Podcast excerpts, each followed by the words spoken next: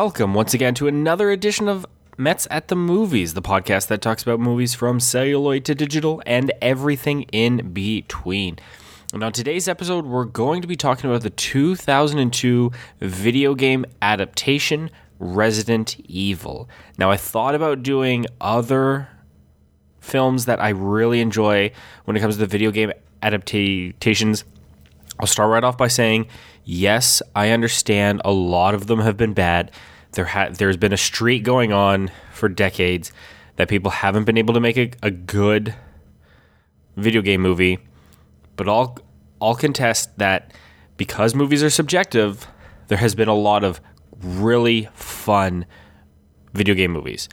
Mortal Kombat is probably the one that everybody says is one of the best video game movies of all time. I was actually thinking about doing that, but I thought everybody's already talked about Mortal Kombat. I'm going to talk about a different one. Then there's also a classic 90s where you got Double Dragon. I recently rewatched again, and I really like Double Dra- Dragon. Prince of Persia's okay. It's got great. It, it, it looks amazing. It's got really good actors, fun story. Yeah, there's some issues with it, with it, but it's kind of fun. The two Tomb Raider movies are again really good at action films. The latest Warcraft movie I actually really really liked. I thought the orcs story in the War- in the Warcraft movie was one of the best stories told that year out of every movie I saw. So there's been a lot of interesting up and downs. And yes, there have been some really bad ones as well. Basically anything done by Uwe Boll who just takes properties and destroys our dreams.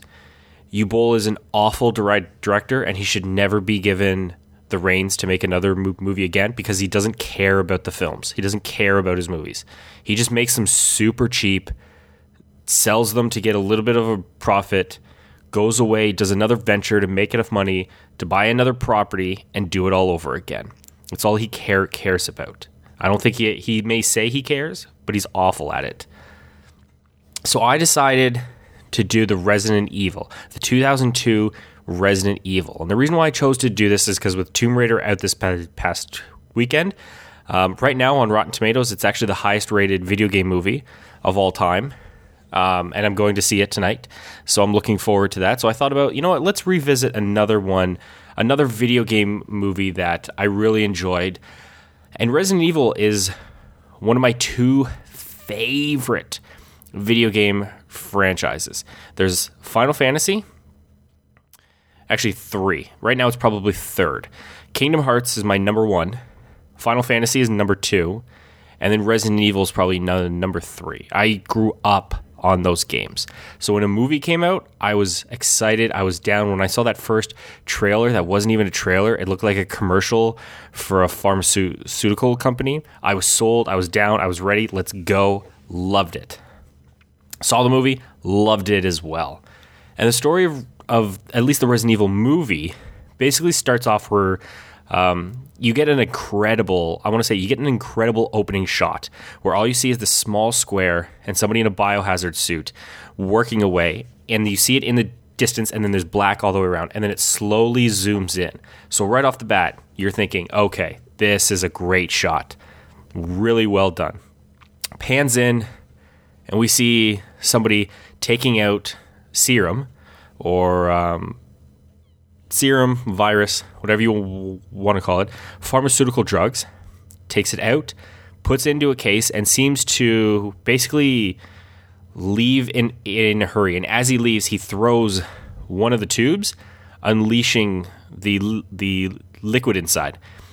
So you get your first sense of okay, this per- this person isn't a good person. We're going to start off bad, and then we go and we meet a couple people who work in this office looks like it looks normal like every other office. Nothing happens, and until finally, the security system comes on, and all hell breaks loose. Water's filling up in labs, destroying th- destroying um, projects. Um, people are getting trapped in elevators. People are dying, and it's just mass chaos. And there's death everywhere. And then the final scene has basically a woman looking like she's going to get her head ch- chopped off by an elevator, but you don't actually see it. But you can assume what happens. And then it cuts to an unknown woman. We don't know who she is. She's played by Milla Jovovich. We don't know who she is. She just wakes up in a shower in a complete daze, confused, doesn't know what's going on, and walks around. Now, if you don't play the video games, Alice is a character that has never been in the video games. She was created specifically for the movie franchise. And as a kid, I was thinking, you know, why? Why not just use, you know, you know, why not just use one of the characters? Claire Redfield, Rebecca Chambers, any of them. You know, let's use those. Um, any one of those characters I would have been fine with. Why use why why, why use one? And then I started started to think as I got older, you know what? It's a really it's a really good idea to use a new new character.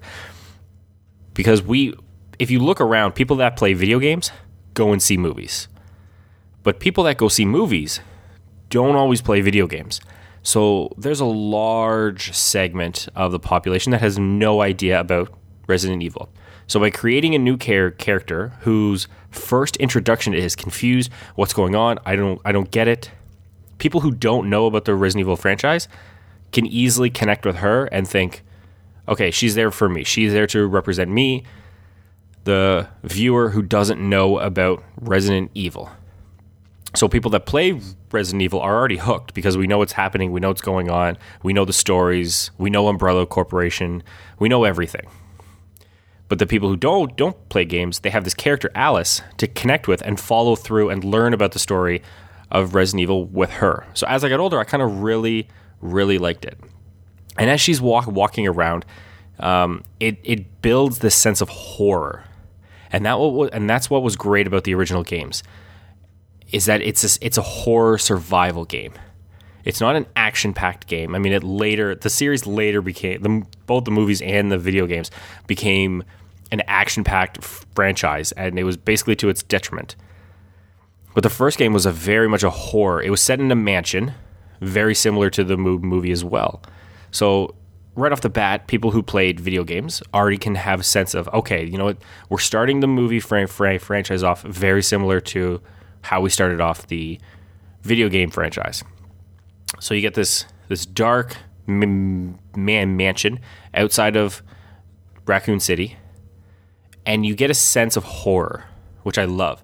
There's a scene where she walks out um, and she sees this uh, basically this hallway outside with pillars, and it really it, it really emanates or it basically it really shows you not show shows you what's the word I'm thinking of.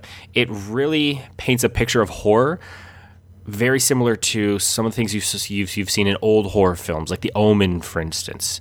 Um, just a sense of dread, despair, anger, confusion, all this stuff, and it's a it's a really great scene. And then right after that, it cuts to a man who tackles her, tries to say save her because a bunch of military agents are breaking in, into the house. And this is when it turns more action he- heavy. And one of them, the leader, pulls up this woman, and we realize that her name is Alice, and asks for a report. And she goes, "What?"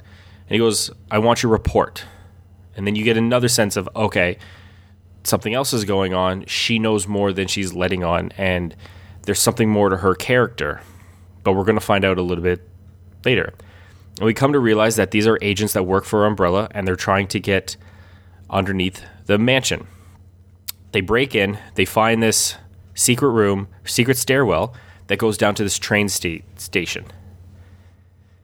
So finally, they follow the train station in, and again, we're confused about where they're going. So they follow the train, they hop on the train, and they follow. And then an unknown man falls out. As they open a door, an, an unknown man falls out of a locker. And then Alice sees him, and we realize that during, through flashbacks that she's actually married to him. They have a real, they have a relationship. They're married and everything. So now, as an audience, we're thinking, okay, what's going on? This guy is in this secret area. He's married to Alice. Alice has no idea what's going on, but clearly these agents know who Alice is. And you start to think and you start to believe that, okay, there's a conspiracy going on. There's there's some work that we don't know what's hap- happening. So you're starting to get confused, but it's it's building a picture. And that's what's great about uh, about this film is it understands that there are people who know the story, but there are people that not, and it slowly builds a picture of what's actually going on. So they finally arrive at the train sta- station, and this is when we get the big speech, um, who is done by Colin Salmon, who plays one. Now you you may not know know the name, but if you look him up, he's an, he's a prolific British actor who's been in a ton of things. If you've seen London Has Fallen, he was the black guy who was the head of Scotland Yard. I think it was Scotland Yard. He was uh, the head the head of, and I think he's been in one of the Mission Impossible movies. I forget, but if you see him, you'll understand who he is. And then he explains that they're in what's called the Hive, and it's an underground facility run by Umbrella Corporation. And Umbrella Corporation is the largest company in the States, and it's one of the biggest companies in the entire world, world as well. It's a ph- pharmaceutical company that offers healthcare, drugs, and things like that. But it's also got a lot of secret projects as well military, um, virus and ser- vi- vi- virus development, um, human human genome kind kind of stuff. And even though this was filmed in 2002, it feels very much like the story is active today with everything going on with these big governments and their tampering of data to sell to highest bidders and they're taking you know just what happened with Facebook recently and their co- cooperation with a different company who who data mines people's personal information sells sells them off. So there's more behind these companies, and so this feels like it's it's something that could have happened now, which is which allows it to stand up better over time, which is good. So he describes that five hours ago they lost communication with this base called called the Hive. It's a secret facility underneath Raccoon City that the only way to get to it is through the mansion. And Milla Jovovich's character Alice is married to James Purefoy's character Spence. He was the guy that fell out of the train. And we realized that their marriage is a fake, and they're actually agents there uh, as a co- cover story to protect the entrance into the hive. So we realized that a biohazard facility or like a virus was was let loose, causing the security system to go on lockdown and lose contact with the rest of the world. And this is where we are now. So what they have to do is they have to may make their way to a, the Red Queen, and the Red Queen is basically the security of the of the facility. And they have to get to her, and they have to figure out what's going on, and that's essentially their their job is to for reconnaissance. You know what's going on, where are all all the people. As they try to try, travel travel through, we find out that there's nobody in sight. They don't know where anybody is. They haven't found anybody yet. There's no scientists. There's no people. Everybody's gone. Except you get this really cool shot of a scientist behind some glass in uh, in a lab that's completely fl- flooded, kind of floats up to the glass, and it's a pretty it, it's a jump scare scene. But they talk, people talk more, and then they leave, and this is where we get our first sense of zombies. They never call them zo- zombies, but we know what they are. And as they will walk away, the camera pans over to her, and her hand comes against the glass, and her eyes open up, saying that she's still she's still there, she's still alive, or as live as can be. So they finally get to the entrance into the Red Queen, and they get to the laser room scene. Now, this is probably the best scene in the entire film, hands down.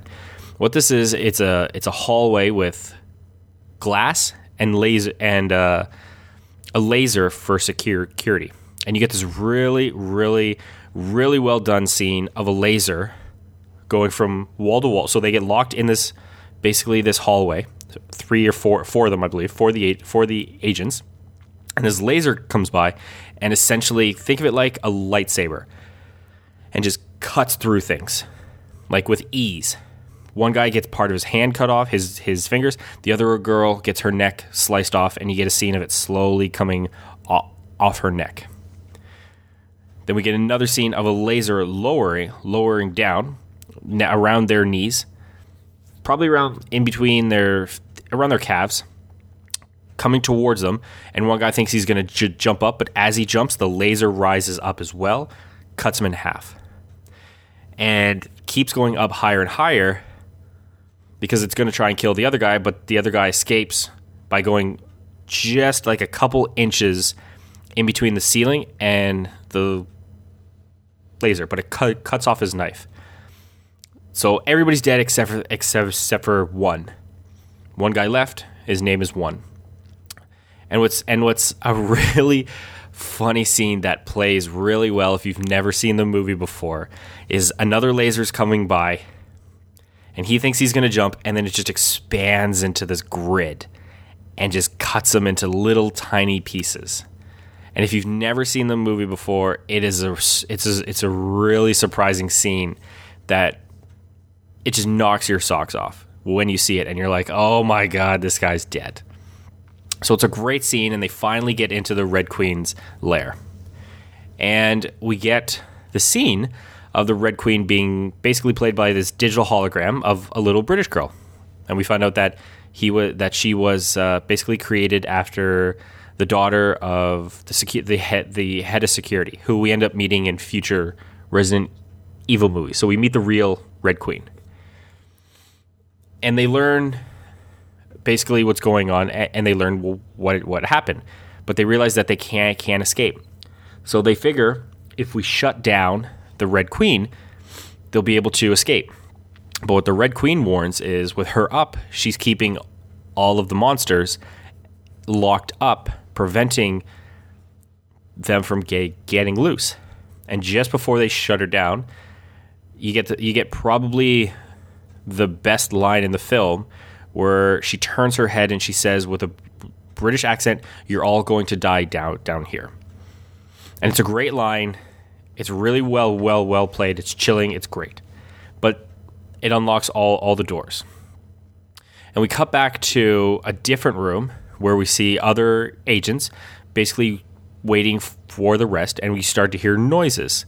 One, and then Michelle Rodriguez's character Rain goes to investigate, and she sees this scientist, and they think, "Oh, great! You know, there's actually survivors down here." But unfortunately, she gets bitten by her. One other guy comes over, shoots her a couple times in the kneecaps, realizes she's not going down. So finally, Rain unloads like 20 bullets into her and she goes flying. And they're thinking, you know, what's going on? I put five bullets in her and she's still still standing. And then other zombies come out, and then it gets into this massive firefight. And they're shooting them, but they're not staying down. And they don't know why. A couple people die, they finally and then they finally escape. Now after they escape, it cuts back to um, the other people Matt, who was the police officer from earlier, um, Alice, they're kind of walking around trying to figure out what's going on. And Alice enters the this lab, looks around, starts to get a little more memories, but then we find zombie dogs. And one dog attacks her. She is able to run, gets into a room, and hides. But when she turns around, there's a zombie there. She takes out the zombie, but then realizes that that was the the guard for all the dogs for animal animal testing, and they got loose, and they're zombie dog, dog dogs now. And she has a really cool kind of um, Matrix light scene of her jumping off the walls fighting dogs. It's a pretty cool scene, I, I, actually. And you start to think, you know, how does she know this stuff? But it's because of her previous training, and she has more flashbacks, which is bringing her more. And then she realizes that there was this girl that she was talking to about giving records and codes and, and everything to. And then she starts starts realizing that you know maybe she was a, a double agent. Cuts back to Matt. Matt's looking for a couple of papers, and then he stands up and he sees the zombie coming behind her, behind him. Turns around, finds realizes that it's his sister. So we find out that his sister. He's the whole reason why he's here is to find his sister, which echoes um, Chris and Claire Redfield's story that started in Resident Evil 2. Well, actually, it started in Resident Evil 1 because you play as Chris Redfield in Re- Resident Evil 1. Um, and so it's it kind of harks back to the whole Chris Redfield, Claire Redfield story, but somewhat because in future uh, in future Resident Evil, both Claire and Chris end up making appearances. So we realize more about Matt and we understand what he's doing here, and we find out that Matt's sister was infiltrating Umbrella Corp- Corp- Corporation, and she was going to get in contact with Alice, and Alice was going to provide her with information to bring down the Umbrella Corporation. And then we also find out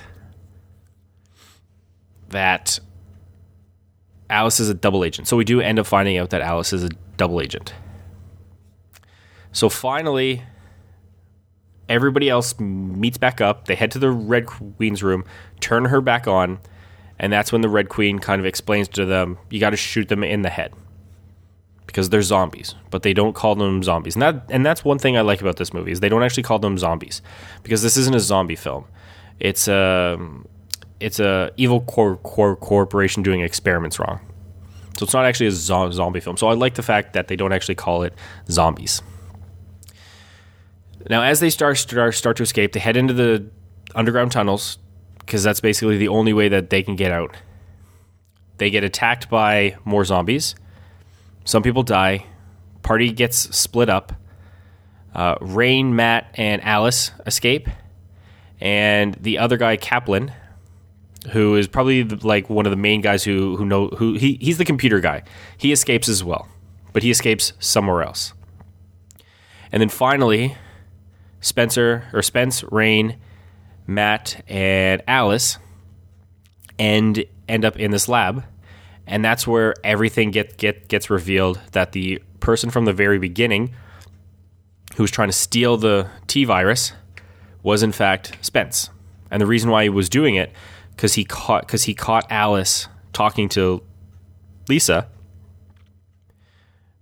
So he wanted to get he wanted to escape because he he figured before Umbrella's brought brought down. He's going to steal something. He's going to sell it to the He's going to sell it and make millions, potentially billions of dollars. So he and then so we all know what's going on now, and the entire cast knows what's go, going on now. Zombie comes up, bites Spence. He kills the zombie, and he's able to escape, locking the other three in the room. So Spence goes down to the, so Spence is now free and he heads to the train because there's a because there's an antidote in there as well. Tries to stick himself with the the antidote, but that's when we get our second essentially our kind of like our third appearance. But this is where we get to see fully the licker. And if you know Resident Evil 2, you know you know the licker. I didn't think having the licker in this movie was a good idea. The the budget, I don't think like the licker is a heavy CG um, character. I wish they would have had him more practical and less CG and and, and visual. You could have done it similar to um, something similar to like um, an American Werewolf in Paris, the John John Landis film I think you could have done something with that with really good practical special effects, like the thing and everything. I don't I didn't think you needed to go digital because it clearly looked fake and the digital CG did not it did not hold up well. It didn't. The the licker's a great creature in the games, not so much for the movie. So that I could have done done without. So finally, Spence is dead. He's been killed by the lick, the licker, and now the the licker is coming at, after our remaining three heroes. They're almost about to die. They're trying to escape, escape this room. The Red Queen says, "I can't let you out until you kill Rain because she's infected." So just before they kill her, all the power shuts down, and we find out that it's Kaplan who had a kill switch from er, earlier, used it, shut off the Queen, opened up all the doors, and they were all able to escape. So they make it back to the train. They see that Spence is there. They kill him, hop on the train, and they finally start to escape. As they're riding the train back up to the house, the licker attacks, kills Kaplan, and it's about to kill the rest of them. But Rain finally turns into a zombie. Matt shoots Rain.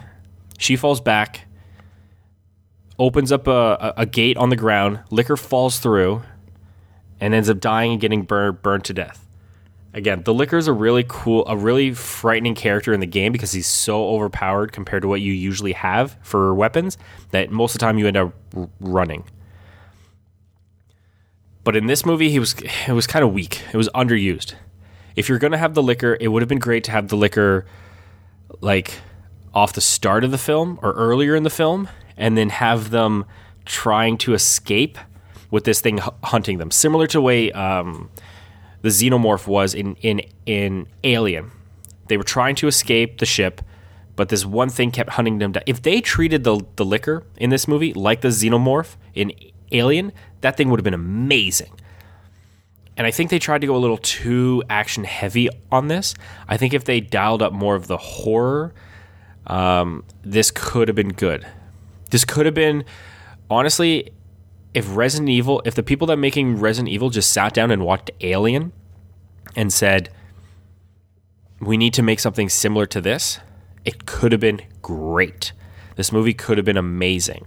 Because going through everything and thinking about about, about the correlation with with Alien, one of the reasons that made Alien so good was an unstoppable monster and everybody was in tight confined spaces. One of the things that were that that was great in the first Resident Evil game, you're in tight spaces. You're in a, you're in just a you're in a man, mansion with these unknown creatures stalking you. If they treated Resident Evil like like Alien, Resident Evil could have been an amazing movie that could have broke the mold way er- earlier and been one of the best horror sites sci-fi movies of all of all time. But unfortunately, fortunately, they tried to go too too gamey, and I'll talk about that a little bit later on. But they finally escape. They make it back up to the house. All that's left is Alice and Matt.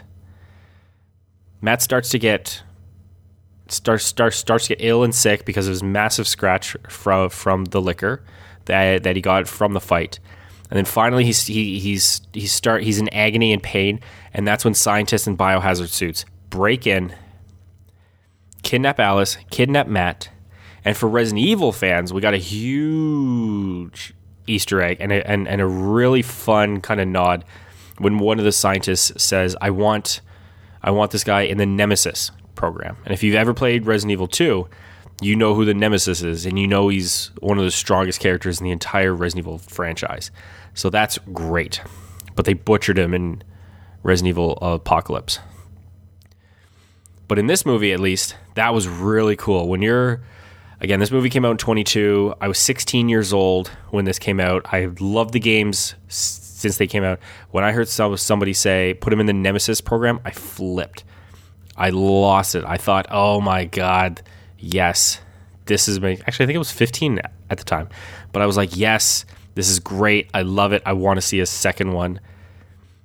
They take Alice, and she gets knocked out. She wakes up in a hospital, dazed, confused again, doesn't know what's going on, escapes the hospital, walks outside, and we get a shot of the entire street basically looking like The Walking Dead. Everything has been demolished um, not everything has been demolished, but like it, it looks like a war. It looks like a war zone on the street, and it pans out. We see that the whole city is ruined, and that's how the the movie ends.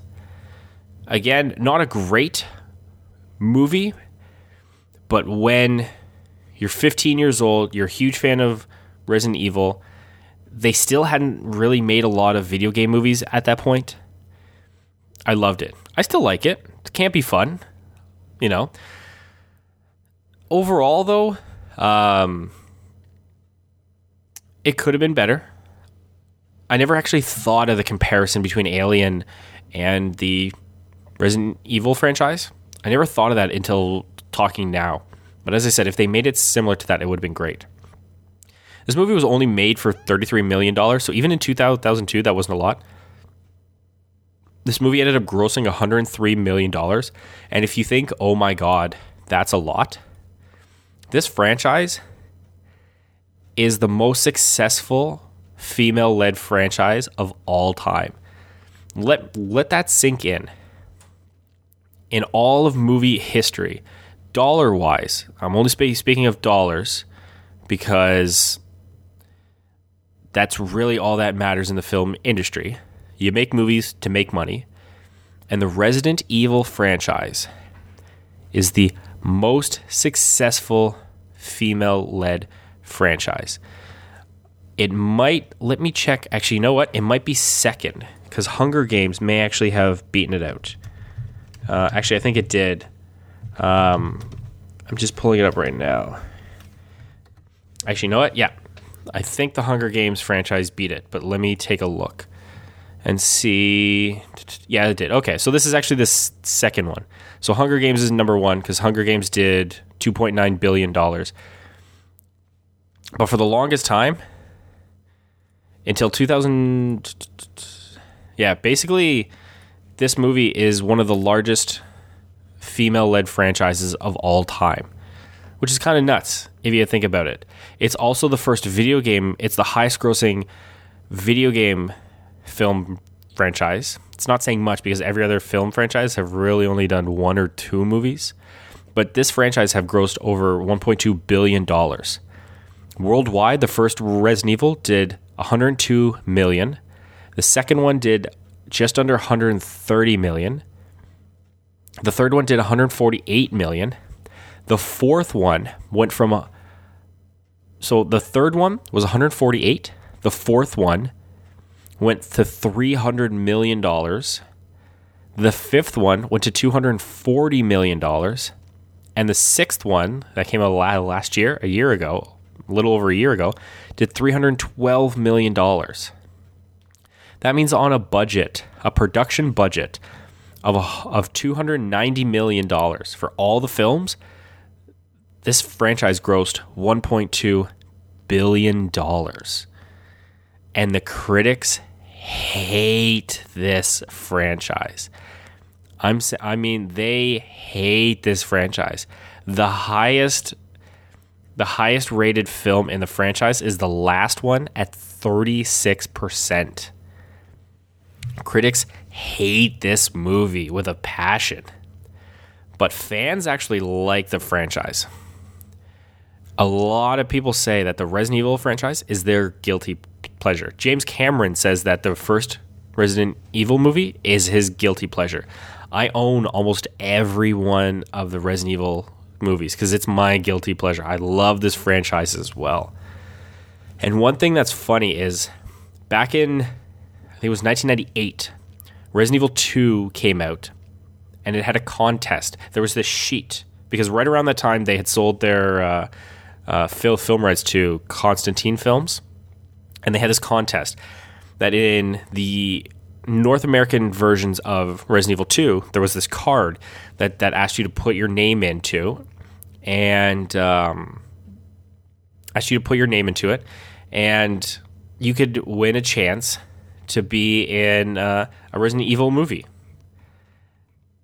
So everyone was like, "Oh my god, this is great!" But the only problem is, it took so long for them to actually make um, a movie that that contest never. I don't never ended up ha- happening. Everything I searched on the internet shows that that that contest never actually went through. So whoever won that, you didn't actually get into. Um, you didn't actually get into the uh, the movie. One of the more interesting things that I didn't actually realize until I, I, I researched more about this is the narrator at the start of the film and the doctor at the end of the film was played by Jason Isaacs. Now, that same year that Resident Evil came out, another movie came out with Jason Isaacs in. And that movie was Harry Potter and the Chamber of Secrets, where he played Lucius Malfoy. So, whereas the character that he played in Resident Evil, Dr. William Birkin, ended up turning into Dr. Isaac in later films, he, I, it, it, I guess I couldn't find anything definitive on it, but I'm pretty sure that the reason why he couldn't do later films was because um, he ended up choosing the Harry Potter franchise. And you know what? That's probably the good choice. That's probably the be- best choice. Because if he turned down the Harry Potter fr- franchise to do the Resident Evil franchise, again, I would have been happy because it would have been really cool to see somebody like that in this in this franchise. But from a career point of view, may not may not have been the best choice. Now, who ended up going on to play Dr. Isaacs in future films was Iain Glen. Now, lately, Iain Glen is known for his role in Game of Thrones as Jorah Mormont. I'm probably pronouncing that wrong, but he's essentially the older guy who loved Khaleesi and was her guide while she was uh, joining. The ultimate friend zone person. So that's what a lot of people know him more as now. But he's also done a lot of a lot of other work as well. But again, he ended up taking over the role that was supposed to be for Jason Isaacs. So good on you, Jay, Jason Isaacs. I think you made the right choice. Now, the question that a lot of people always think is why can't they make a good video game movie? And the reasons why are because one, you can't adapt a video game story. If you try and if, if you try and adapt a, a video game story to a movie, it's not going to work because those stories are written and built to be four, five, 10, 15, 20 hours long. Those stories are made for a series, not a two hour movie. So, what a lot of so the parts of the story that make it really good in a game, you'd have to rush through and you'd have to cut down. So when you're making a video game movie, you need to make an, ori- an original story. You just can't recreate one of the games. Like if you were gonna re- if, if you were gonna do, um, if you were gonna do a Nathan Drake, which that's probably the video game movie that they should do next. Stop with Rampage. Stop with all these other things. It needs to be Uncharted. And to make a good Uncharted movie, just make a good Indiana Jones movie. That's how you do it. You can't recreate you can't recreate these games based off, off of the stories. You have to make unique stories. If you're to make it, you have to make different stories from the the the actual films. Not only that, another reason is because a lot of video games, part of what's great about the games are the mechanics when you look at the Resident Evil games themselves, their stories are stupid. They're dumb stories. They're poorly written. I mean, Jill Valentine, you know, here's, you know, for you, the master of unlocking things. In a movie, that would be awful. But in a video game, because we've accepted that a lot of video games have dumb, over the top stories, it's okay. Because as long as the mechanics are great. And one of the reasons why the Resident Evil franchise is great, the early ones, is because of the puzzle sol- puzzle solving. Some people don't like them. I actually really liked them in the original ones, where you had to go back and find this and do this and this and all this stuff. I really like, like those parts. But a lot of what makes a game great are the mechanics, and you can't recreate those in a game, in a movie. So if you're looking, so if you try and recreate a game if you, if you try and turn a game into a movie franchise, like for instance Super Mario Brothers, That was an awful movie. Now they went way left field, like so far, like they went so far left field that where the video game was playing baseball, it was it was like playing water polo in the in a different building. That's how far left they went. But part of the reasons why Super Mario Brothers are great are because of the mechanics. Because the the, the platforming. That's why people like Banjo Kazooie. That's why people like Mario because the platforming game are is great. The story in the Mario Brothers games, they're trash. Princess gets ki- kidnapped. You need to go collect stars to save her. There's no story in those things. But what's great about those games are the mechanics. And when you try and infuse a stupid story, it's not going to work. It's just not going to work. So don't based don't create movies based off of games where the main reason why people like them are because of the mechanics. And this is another re- reason why is because people try and stay too faithful to it. I don't want to go into a movie where they've taken a video game and turned this and turned that video game into a movie. I don't want to see that. I don't. Some of my favorite games, as I said, are Kingdom Hearts and Final Fantasies. If you turn those into movies, they would be awful movies. They just would. They're, they they'd be so melodramatic and whiny, and so just crazy and dumb that they wouldn't make good movies. You can't. You just can't make them into good. Whereas comic books, for instance, comic books and books, you can adapt into a movie. You have that ability to. They're a lot easier. Video games aren't. So when you try and go too faithful to a video game, it's going to turn out bad. Because not a lot of games have very good stories. Sorry, a lot of games have good stories, but they're not written well. The writing in a lot of games are not that good. When you sit down and you actually look at some of the writing, and a lot of the biggest franchises, they're not that good. They're actually kind of bad. But part of one of the reasons why we love video games are because of the bad writing. In a movie, we can't accept that. So if you want to make if you want to make a good video game movie, use the name, use the characters, create an original story that's set similar to the original one. And don't choose games that are great because of the mechanics and not the story. Because Banjo Kazooie is one of the best stories out is one of the is one of the most popular games out there that people love, but I couldn't tell you what the story was. I think like his sister gets kidnapped or something like that by this weird evil witch. I don't know. Like Call of Duty could work, but then it just turns into again some of the writing is so over the top and ludicrous that it, it might not work. Like there's just a lot of video games that don't work.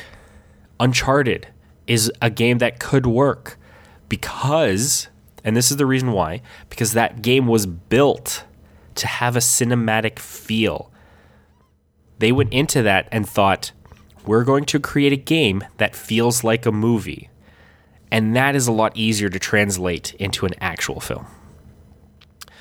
Okay, well, I think I've talked a little bit enough about the Resident Evil franchise, or at least the first one, and my takes. Uh, I look forward to hearing what uh, anybody else thinks about the Resident Evil movie franchise on whole, video game movies as a whole. Is there any video game franchise out there that you think could work as a movie? Is there any filmmakers that you think could make a video game movie great? Let me know. You can reach me at Mets at the Movies on Twitter. And I will see you at the next screening.